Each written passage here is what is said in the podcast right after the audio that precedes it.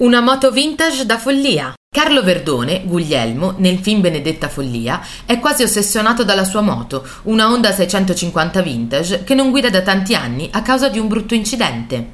La tiene in un box, che è un negozio adattato, che esiste e si trova in piazza Costaguti 18, nel ghetto di Roma.